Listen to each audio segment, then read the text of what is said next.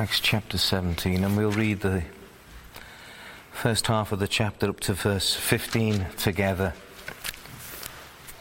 And so, if my reckoning's right, this is about 45 AD. And these things happen. Historical events taking place. Act 17 and reading from verse 1. Now, when they had passed through Amphipolis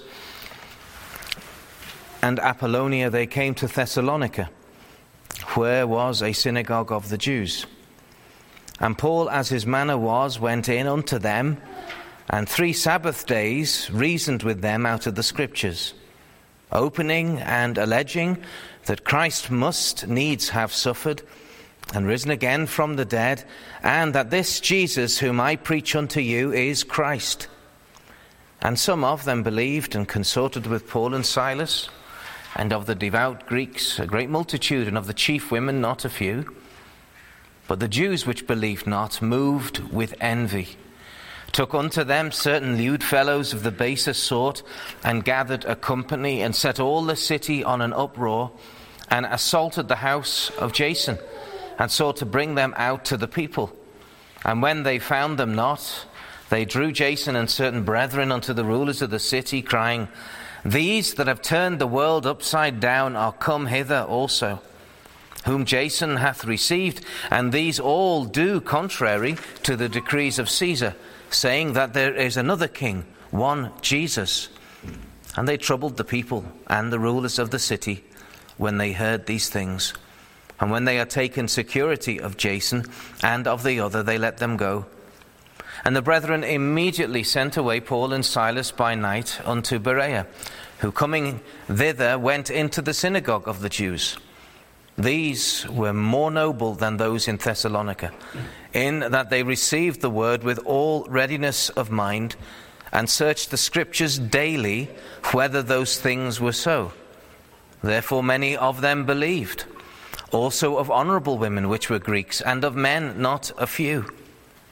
But when the Jews of Thessalonica had knowledge that the word of God was preached of Paul at Berea, they came thither also and stirred up the people. And then immediately the brethren sent away Paul to go, as it were, to the sea. But Silas and Timotheus abode there still. Amen. And may it please the Lord to bless the reading of his word to us. And the text for the, read, for the preaching this morning is taken from verses 10 to 13. Uh, verses 10 to 13. We'll read those once again. And the brethren immediately sent away Paul and Silas by night unto Berea, who coming thither went into the synagogue of the Jews. These were more noble than those in Thessalonica, in that they received the word with all readiness of mind, and searched the scriptures daily whether those things were so. Therefore, many of them believed, also of honorable women, which were Greeks, and of men, not a few. But when the Jews of Thessalonica had knowledge that the word of God was preached of Paul at Berea, they came thither also and stirred up the people. Amen. Let us pray. Our merciful, gracious, loving God. We thank Thee for Thy word that we've had in our hearing simple words, a simple historical account of these things that have happened. Here is no difficult and deep doctrine and theology as described by thy servant Paul. Lord, we can all understand something of what has taken place here. And so, therefore, we have no excuse but to receive the Word of God. And will thou help us, O Lord, to do so? To hear and obey for there is no other way to be happy in Jesus. Without help, O God, even me, Lord, as thy servant to preach the word, to preach thy word. And Lord, that it may please thee to grant thy spirit even unto me, that the word may go forth with his power.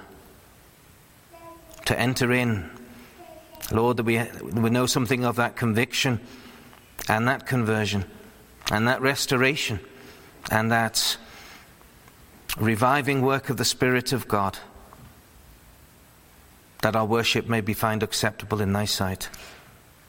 Hear thou us, O Lord, for we pray in the name of the glorious Saviour, the one sent from heaven, the one who died and who lives forever. We pray in his name, Amen.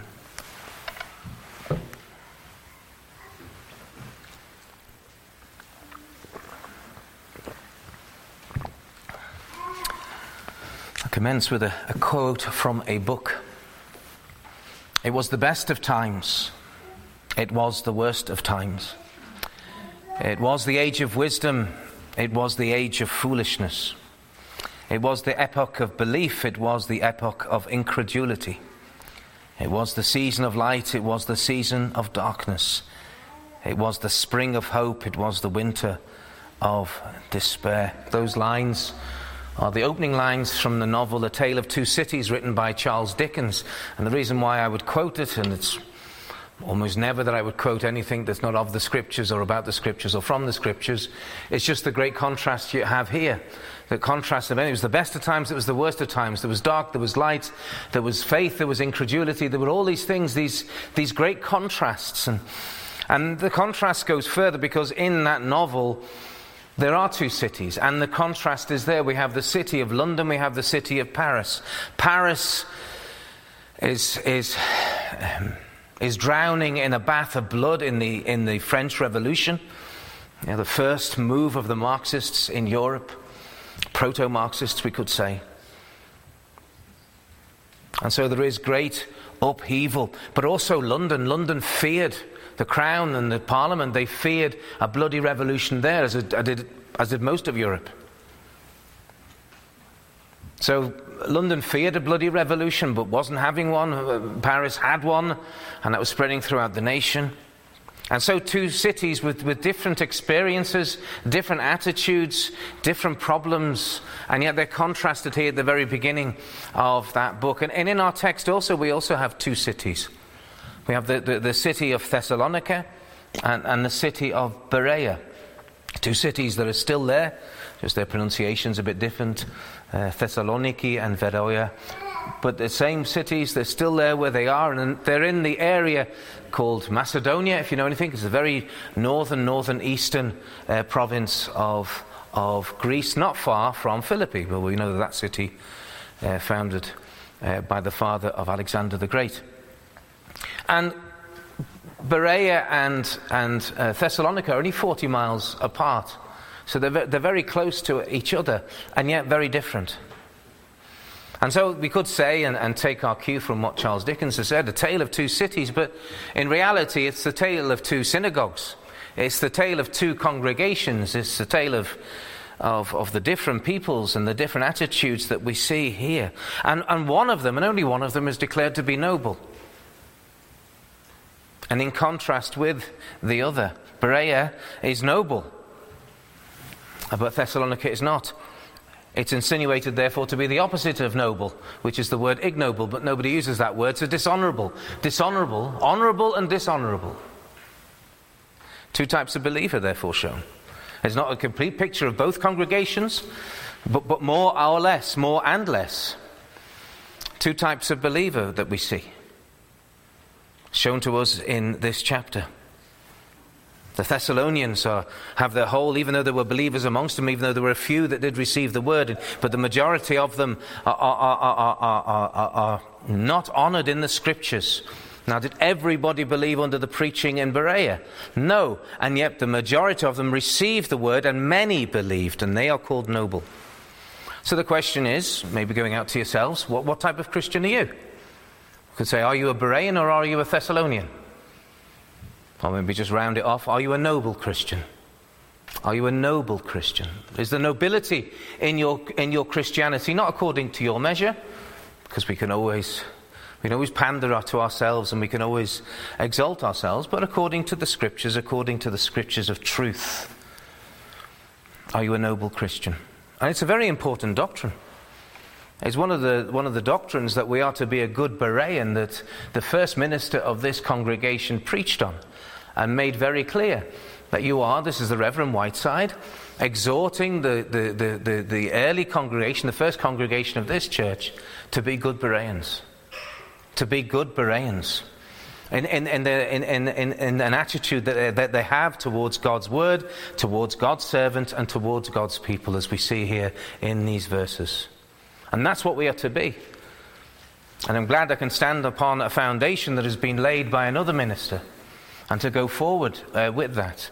It is a primary doctrine of this congregation, and it should be of every congregation, for we should all seek to be noble, as, as declared and as affirmed and as confirmed by God, to be noble in the sight of Almighty God.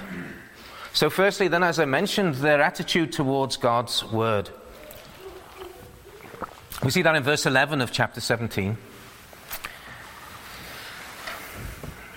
Verse 11 says, um, These were more noble than in Thessalonica, in that they received the word with all readiness of mind, and searched the scriptures daily whether those things were so.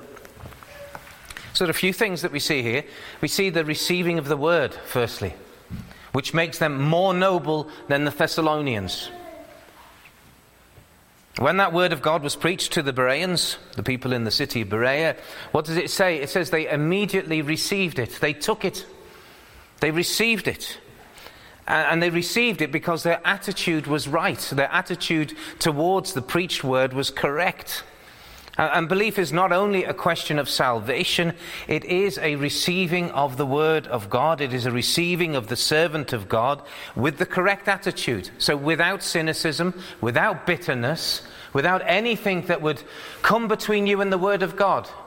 Because we can throw up the shutters of all sorts of attitudes and memories and bad experiences and cynicism, and then the word does not enter in. It does us no good. It makes us ignoble, uh, dishonorable in our relationship to the word of God. And that should not be so.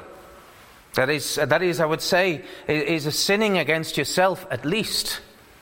Certainly a sinning against God. And so, if you are, if you sit there and, and you do not receive it, why would you not receive it? Because you maybe sit in judgment of the word, uh, of the word preached, and then the attitude is unhealthy. You are to receive the preached ministry, or to receive it without contradiction. Here we see them that they receive it, in that they receive the word with all readiness of mind. They came, as we could say, with a spiritual hunger. There was a spiritual hunger. There was a, there was a, a right, noble spiritual mind to the Word of God. God is speaking to me, and I will receive it. Now, I can say this the mercy of God towards that church in Thessalonica, we see in the two letters that Paul sent there, and that the Lord was long suffering toward them. And it may be not that the synagogue itself was, was restored to true belief, but that a, that a new church was separately set up. That's not clear from the scriptures, but in any case, what we hear then is there is a very good attitude, a Berean attitude is instilled in the believers of the Thessalonian church at some point in the future, hence.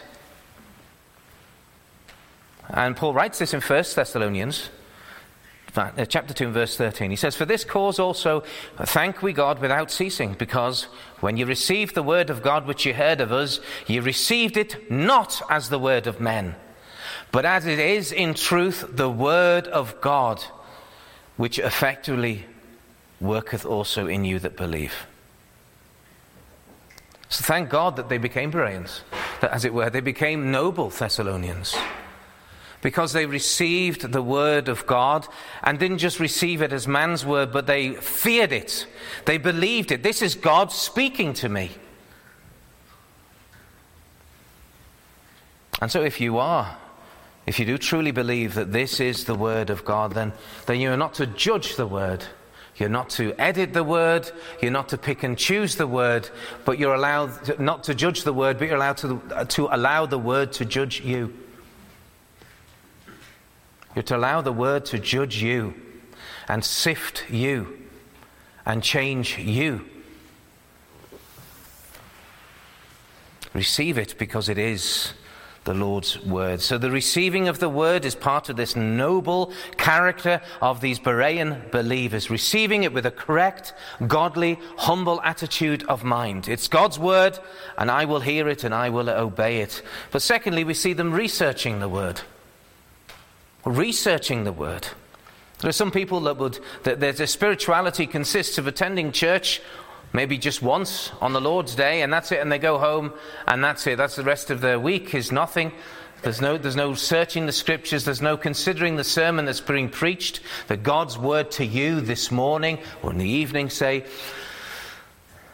And they're not taking it to heart, not saying, What has the Lord said to me?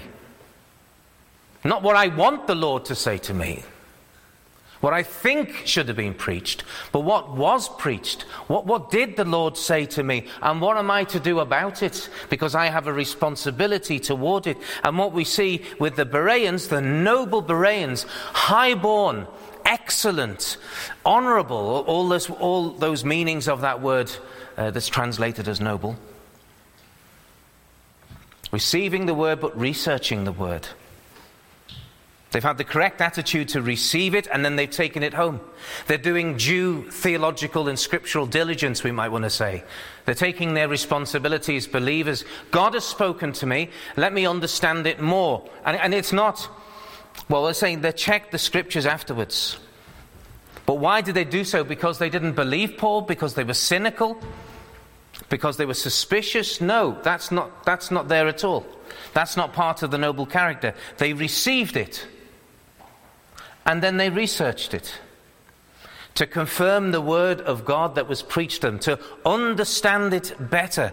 And he said this, is that so? Again, but the mind is not the cynical mind. He says, is that so? Let me research it and see, is that so? Oh, it is so. And then you can read it and it's confirmed here, it's opened up here. And let's go to the scriptures that, that, that, that the minister, in this case, that, that Paul was, uh, the apostle was preaching. Let us go and understand it even more. And you know what happens then? It means that they get a second sermon preached to them. The same sermon preach to their heart once again. They spend that due diligence. And it may be that, that, that, when Paul was preaching, and maybe when you hear the preaching, there are things you don't understand. And so it's good to go back into the Word. It's good if you're a note taker or you've got a fantastic memory, you don't need to take notes. But notes are good. notes, notes are a very good way of, of hearing the Word and then being able to research it afterwards. And having had that word, then you research it and then you try to understand it more. Now, those things that you didn't understand, you can then understand. And if you still, at the end of your own research and, and asking questions, then you can come to the minister or go to your bookshelf and try to find the answer. But what it means is those questions that were left hanging have been answered. But also the word and the doctrine and the glories uh, that are revealed in the scriptures have been re impressed upon your heart in a very good way. And so you are to be Bible students.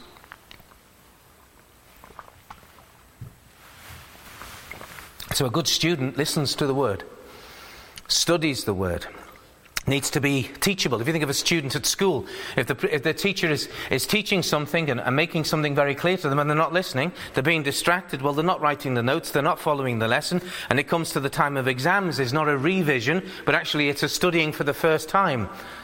And it's too late in that way to, to, to layer and layer layers of truth uh, or knowledge, in this case, to, to get into the head. Uh, it's, it's been wasted. It goes in one ear, goes out the other. So we're to be students, but we're there also to be teachable. That the word would be taught to you, that you would allow yourself to be taught, which is a humble frame of mind and a noble frame of mind.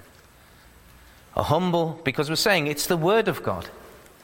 You know, it's not the height and the shape of the pulpit, it's not the, the excellence of the man in the pulpit, it is the word of God. Ultimately, it comes down to your attitude to the word of God. Everything else, I would say this, is an excuse. Is an excuse. We are to receive the word. We are to research the word. Thirdly, we see with the Thessalonians, though, the rejecting of the word. And here's the great contrast. They begin with that great contrast. These were more noble than those in Thessalonica. The Thessalonians rejected the word. Not all of them, But en masse they did. In general, they did. Because the Thessalonians heard some glorious gospel truth. If you turn to verse 3 of Acts 17, same chapter, we hear something, and we read it. We hear something of what, of what uh, the ministry of Paul was, over, spread over three Lord's days, three Jewish uh, Sabbaths.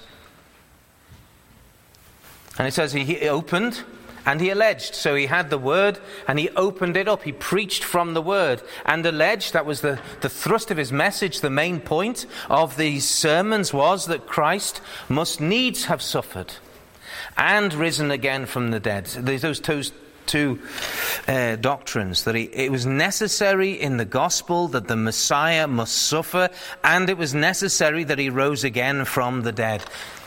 So he had to suffer and die for our sins, and he had to be raised again from the dead for many reasons, but the most important one we could say is to prove that the payment for sin had been accepted in heaven.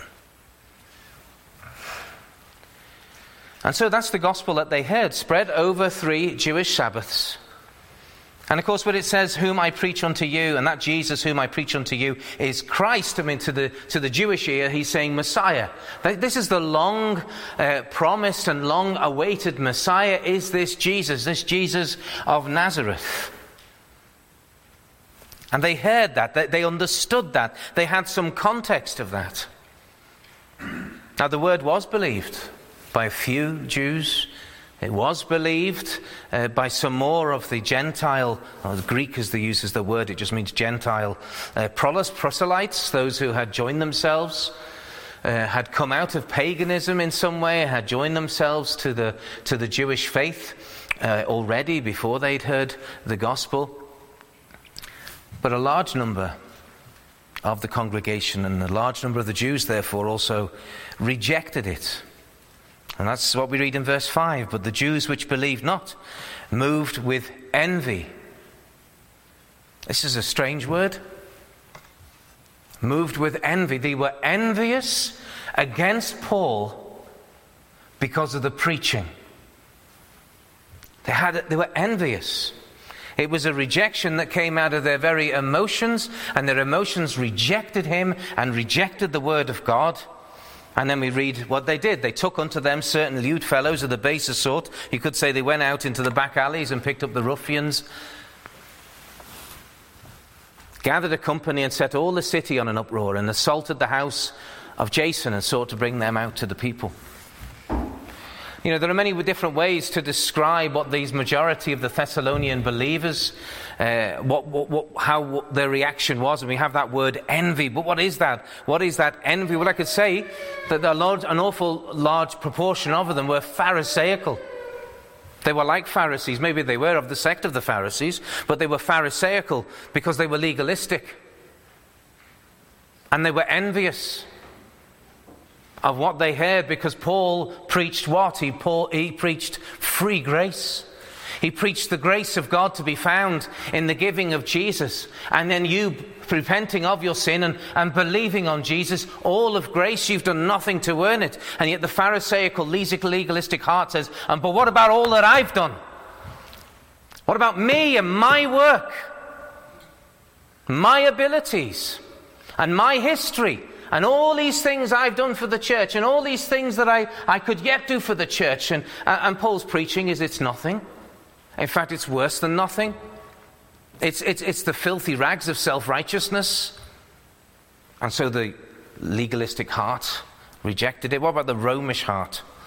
And so, well, isn't that a bit out of time, the Romish heart? No, it's the same attitude as Rome. Rome is what? Rome sets up man's tradition, man's ideas above the Word of God. That's not what they say, but it's what they do. They, they say that we have scripture and we have tradition, and then their authority is above both to distinguish which one is to be picked. That's not what the Bible teaches. The Bible says is the scriptures are above us all. Above us all, above everybody. So they were Romish in that way. They, they had their own ideas, and their own ideas they actually placed above the Word of God. Blasphemy, of course. And because they were Pharisaical and legalistic, as I mentioned, they were self righteous. They were self righteous because they didn't need the righteousness of Christ.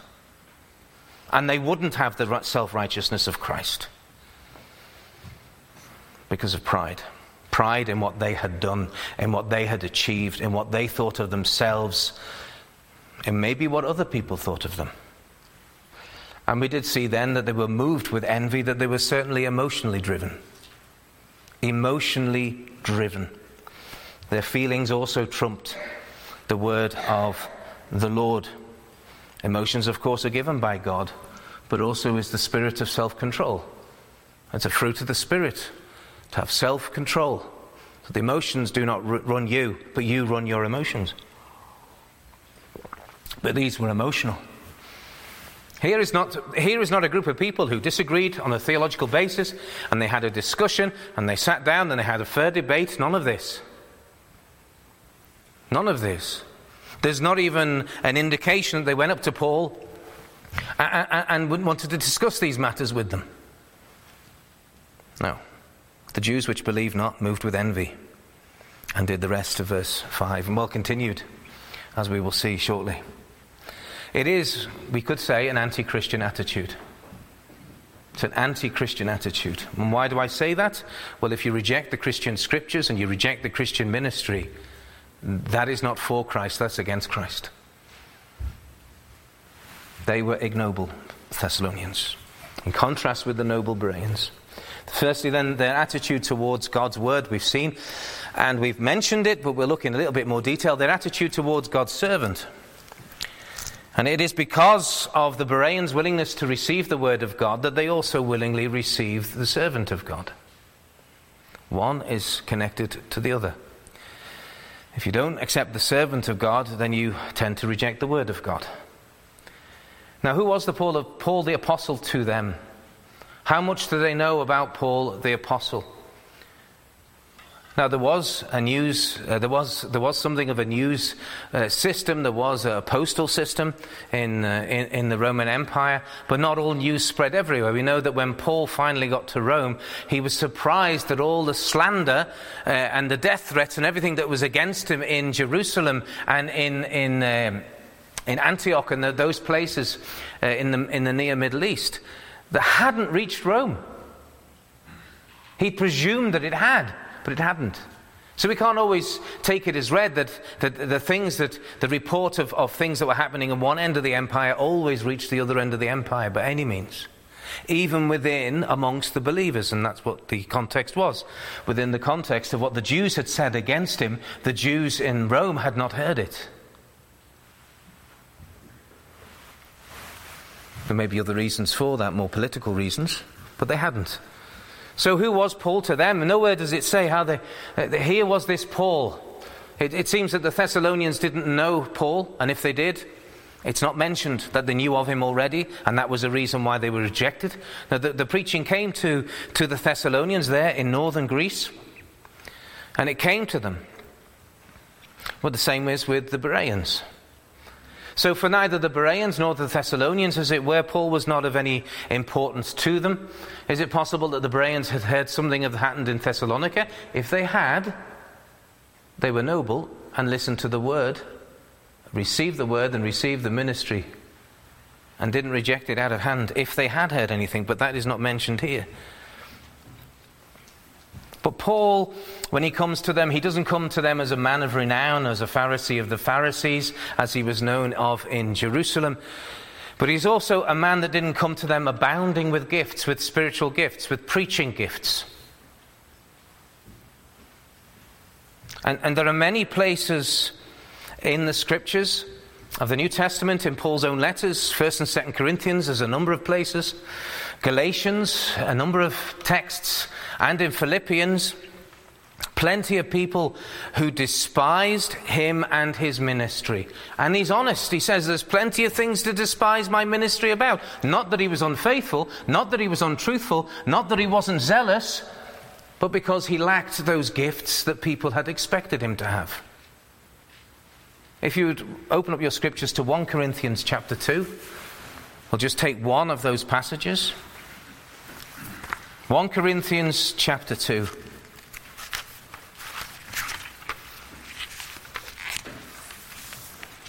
And the first five verses.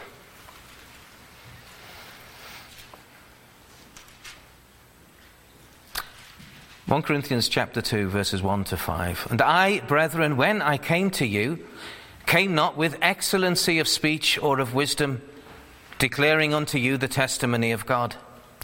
For I determined not to know anything among you, save Jesus Christ and him crucified. And I was with you in weakness and in fear and in much trembling. And my speech and my preaching was not with enticing words of man's wisdom, but in demonstration of the Spirit of and of power, that your faith should not stand in the wisdom of men, but in the power of God. His speech was not excellent. His preaching was simple and it was biblical.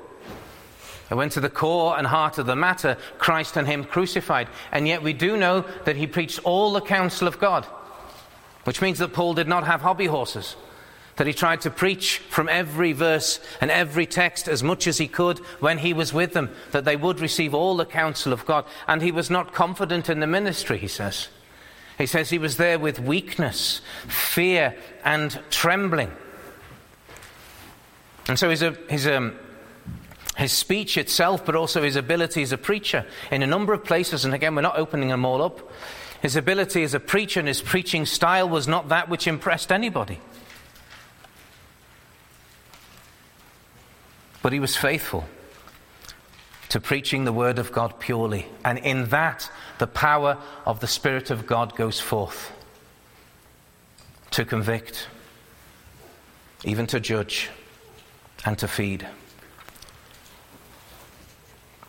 That is the most important thing that we understand. It wasn't to do with his ability and his charisma, his rhetorical flair, his, his clever use of language, his manifold use of illustrations, none of it. And if the Lord grants those things, that's fine. But that's not the heart of it. It's at the heart of it is that the word is purely and faithfully preached. And that's what Paul did. And many despised him because of it.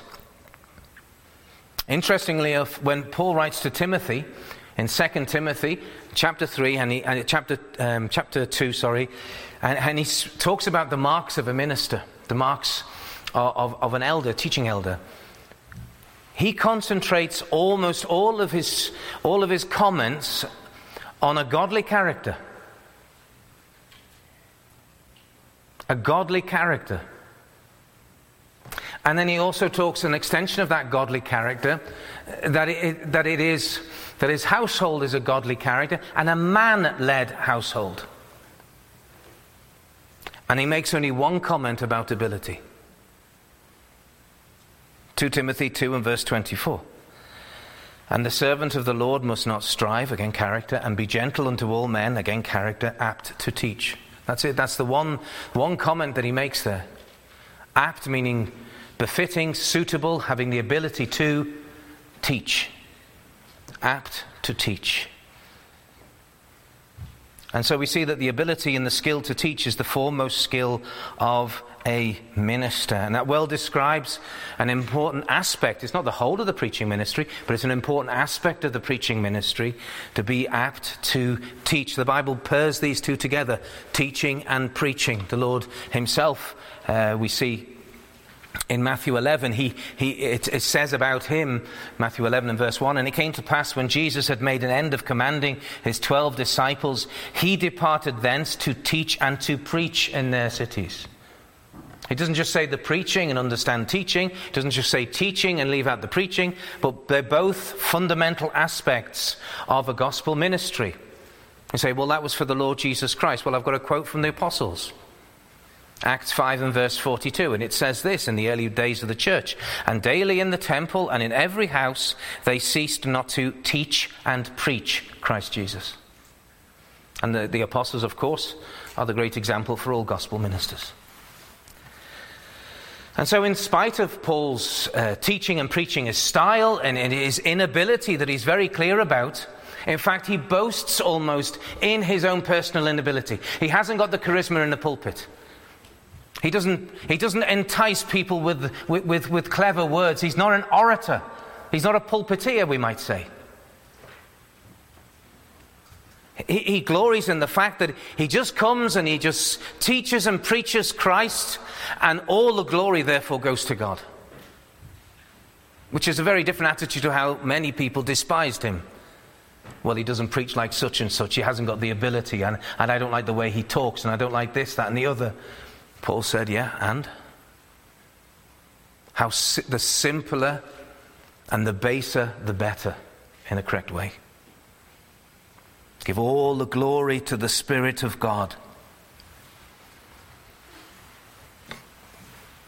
And so, in spite of his own inabilities, in the spite of, of, of those failings that he had, and, and who has them not, the Bereans accepted him and his ministry.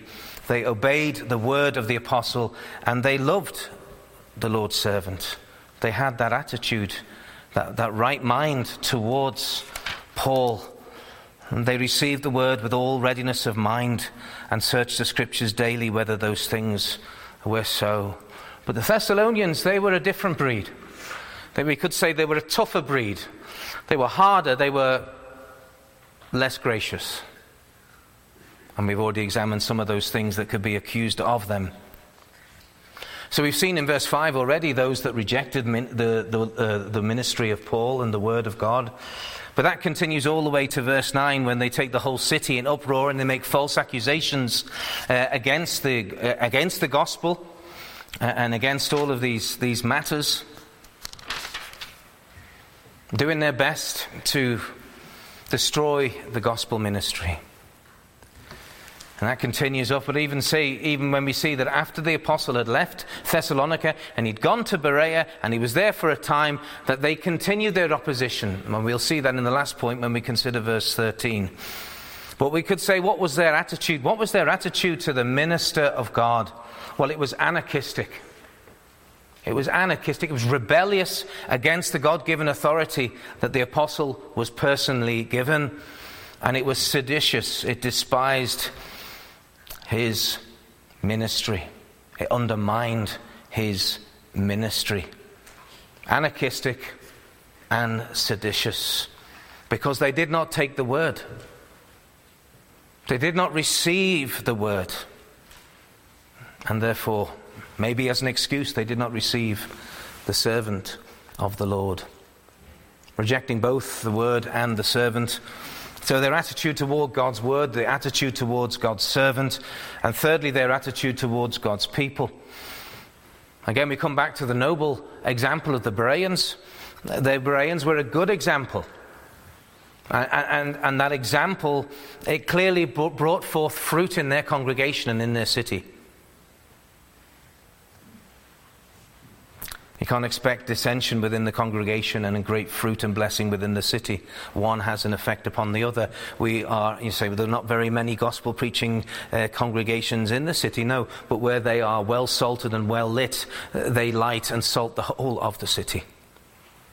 But you do not see that in Thessalonica. You see a city that is in uproar by the dissension and by the rebellion of those believers that neither receive the word nor receive the Lord's servant. But in Berea, it's very different. And we see that in verse 12, therefore, because of their attitude, therefore many of them believed also of honorable women, which were Greeks, and of men not a few. So we see, therefore, that humble receiving of the word and that God fearing acceptance of the Lord's servant brings what? It brings a gospel blessing upon the congregation. It brings a fruitful blessing upon the congregation. That as among the Jews to whom the congregation belonged, those who had been there for a long time, but then those newcomers, those, those Greek proselytes that had come in, they, many came to faith. It was, it was, as it were, a good, a good environment. So we say a gospel incubator. It, there was a warmth of love, there was a warmth of acceptance, there, there was a humility to receive the word, and, and in that the Lord granted his blessing. Because there was unity unity of good behavior, unity of a good example, whereby the mature believers could teach the younger believers this is how we react, this is how we behave. They could be gracious, they could be mature, they could be ripe in, in, in saintly behavior. That was Berea, but Thessalonica was not like that. The Thessalonians, or at least their worst elements, did not care about the unity of the congregation under the Word of God and under the servant of God. We see that they rejected the word of God and they backbited against the Lord's servants. In fact, they turned the whole city, not just the congregation, but the whole city against the gospel ministry of Paul.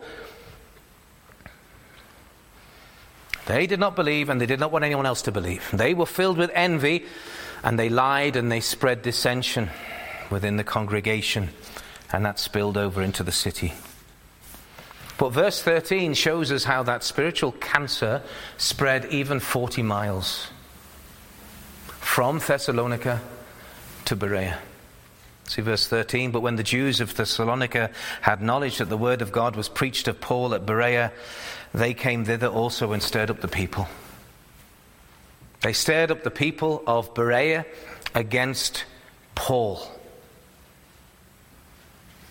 So the people in Berea we're not fellow believers with them. They didn't come to the congregation and say, Oh, so we did not understand his word, we did not believe his word, but, but you have. Why is that? To them, the believers, the, for the Thessalonians, the rebellious Thessalonians, to those in Berea who had believed the word and, and trusted uh, the ministry, they were merely political pawns to be manipulated and used. Not fellow believers. No questioning, no hum, hum, humble questioning of how did you understand it then? And certainly they did not put themselves under the authority of the Word of God. And even though we've already seen, and, and, the word describes it very clearly, that these Bereans were noble believers, and we have, that, we have that glorious title, and we should all desire to have that title attributed to us by God. They were humble recipients of the word and of the ministry, and yet they were not immune to the wicked uh, undermining influence of the Thessalonians. They were not immune to it. Noble, but not immune. And therefore, the noble Bereans among you must be on your guard for the Thessalonians. Because if the noble Bereans can succumb to the undermining and the lies and the deceit, so can you.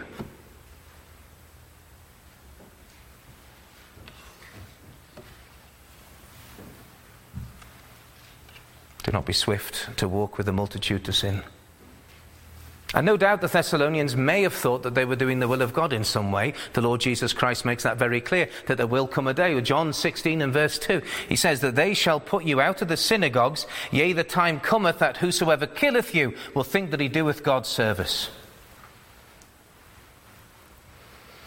But it was not the will of God that the Thessalonians would reject the ministry of the apostle and reject the gospel. It wasn't God's will.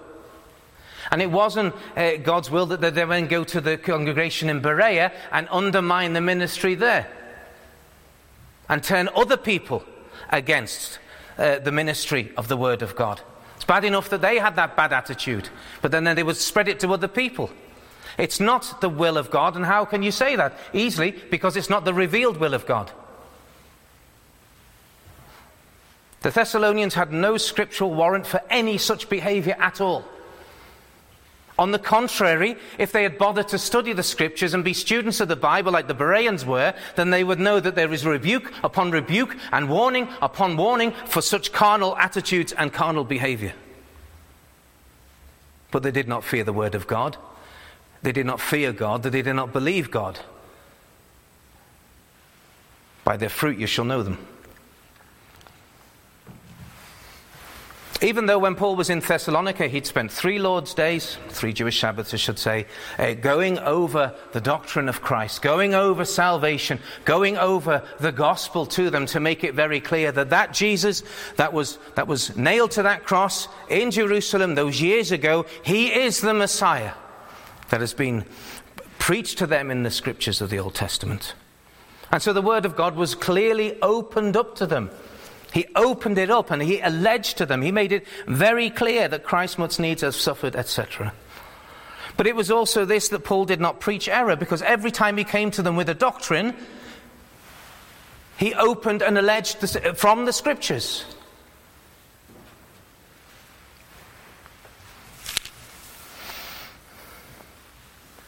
But they didn't discern. They didn't use the scriptures to see if they were right or he was right.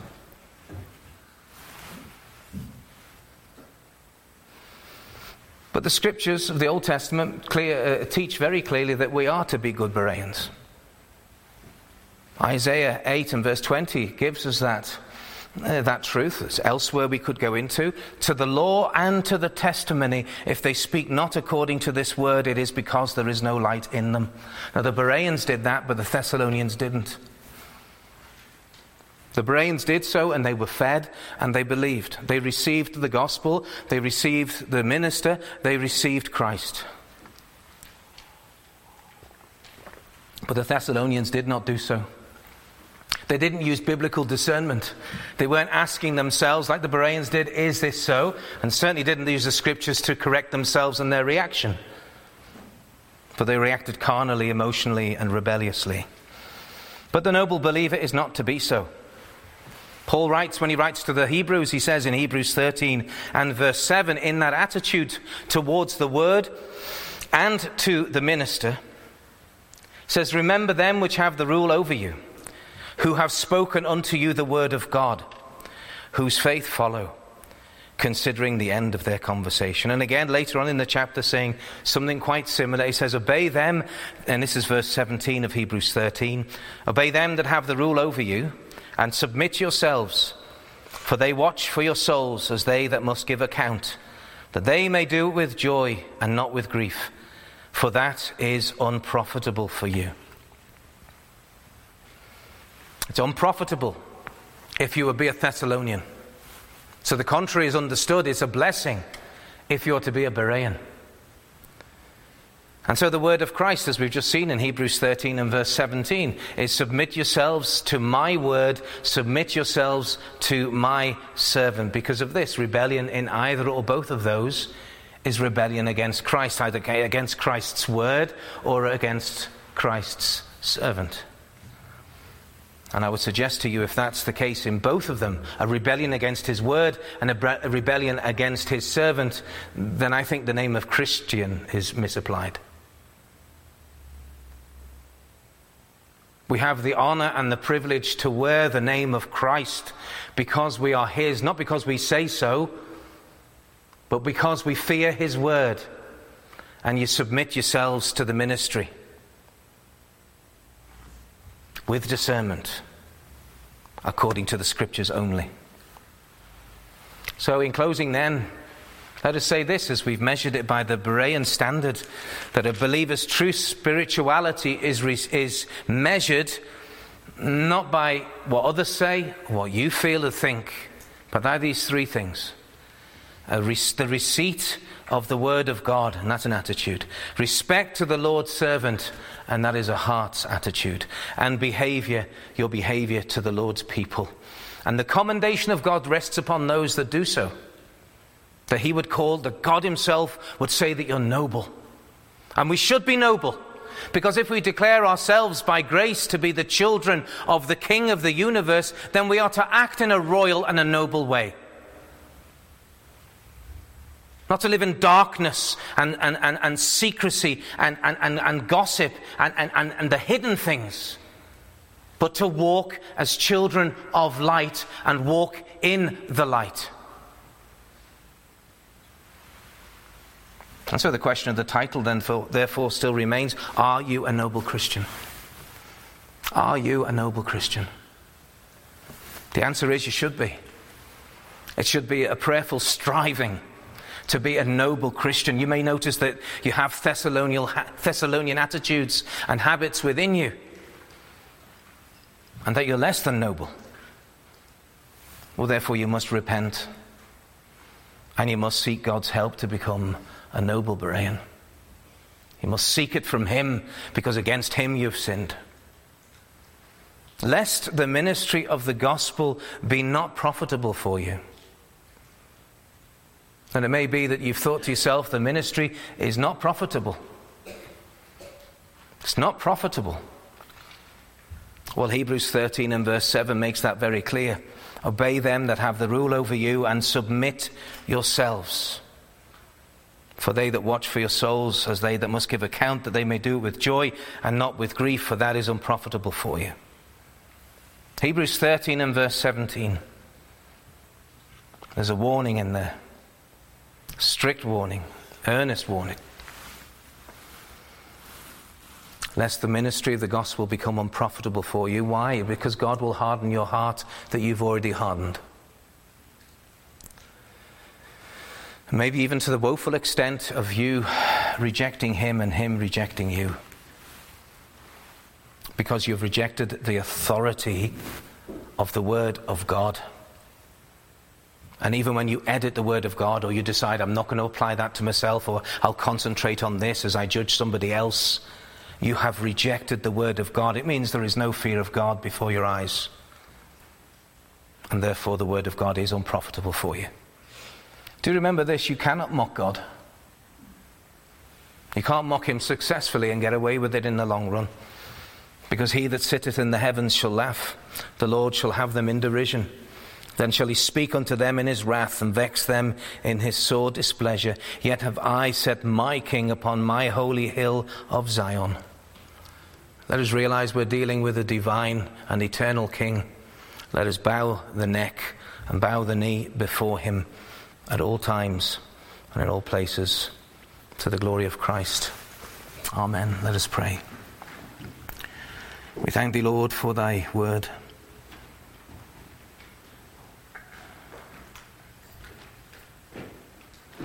It is a word, O God, that we should know and understand and fear.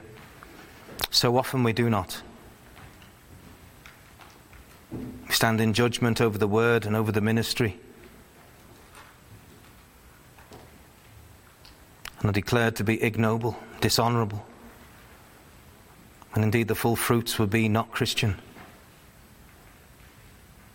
I do pray, O God, that thou will be pleased to grant us thy fear.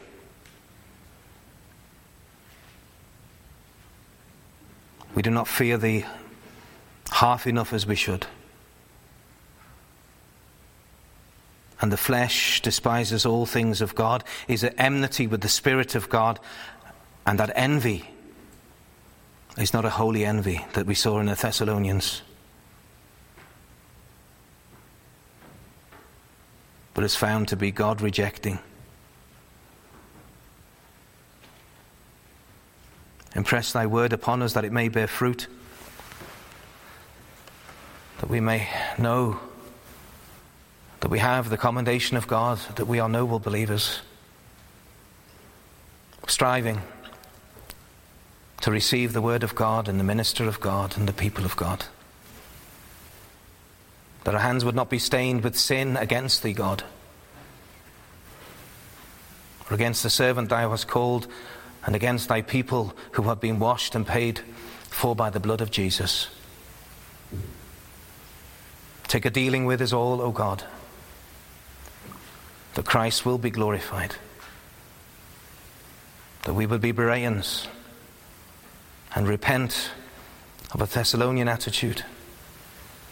But we will not be convicted. We will not turn away from these things because the flesh and the pride is so great, and therefore come by the power of thy Spirit and deal thou with us. To the glory of Jesus Christ, we pray, for the extension of his kingdom, for the edification of this congregation. For Christ's sake, Amen.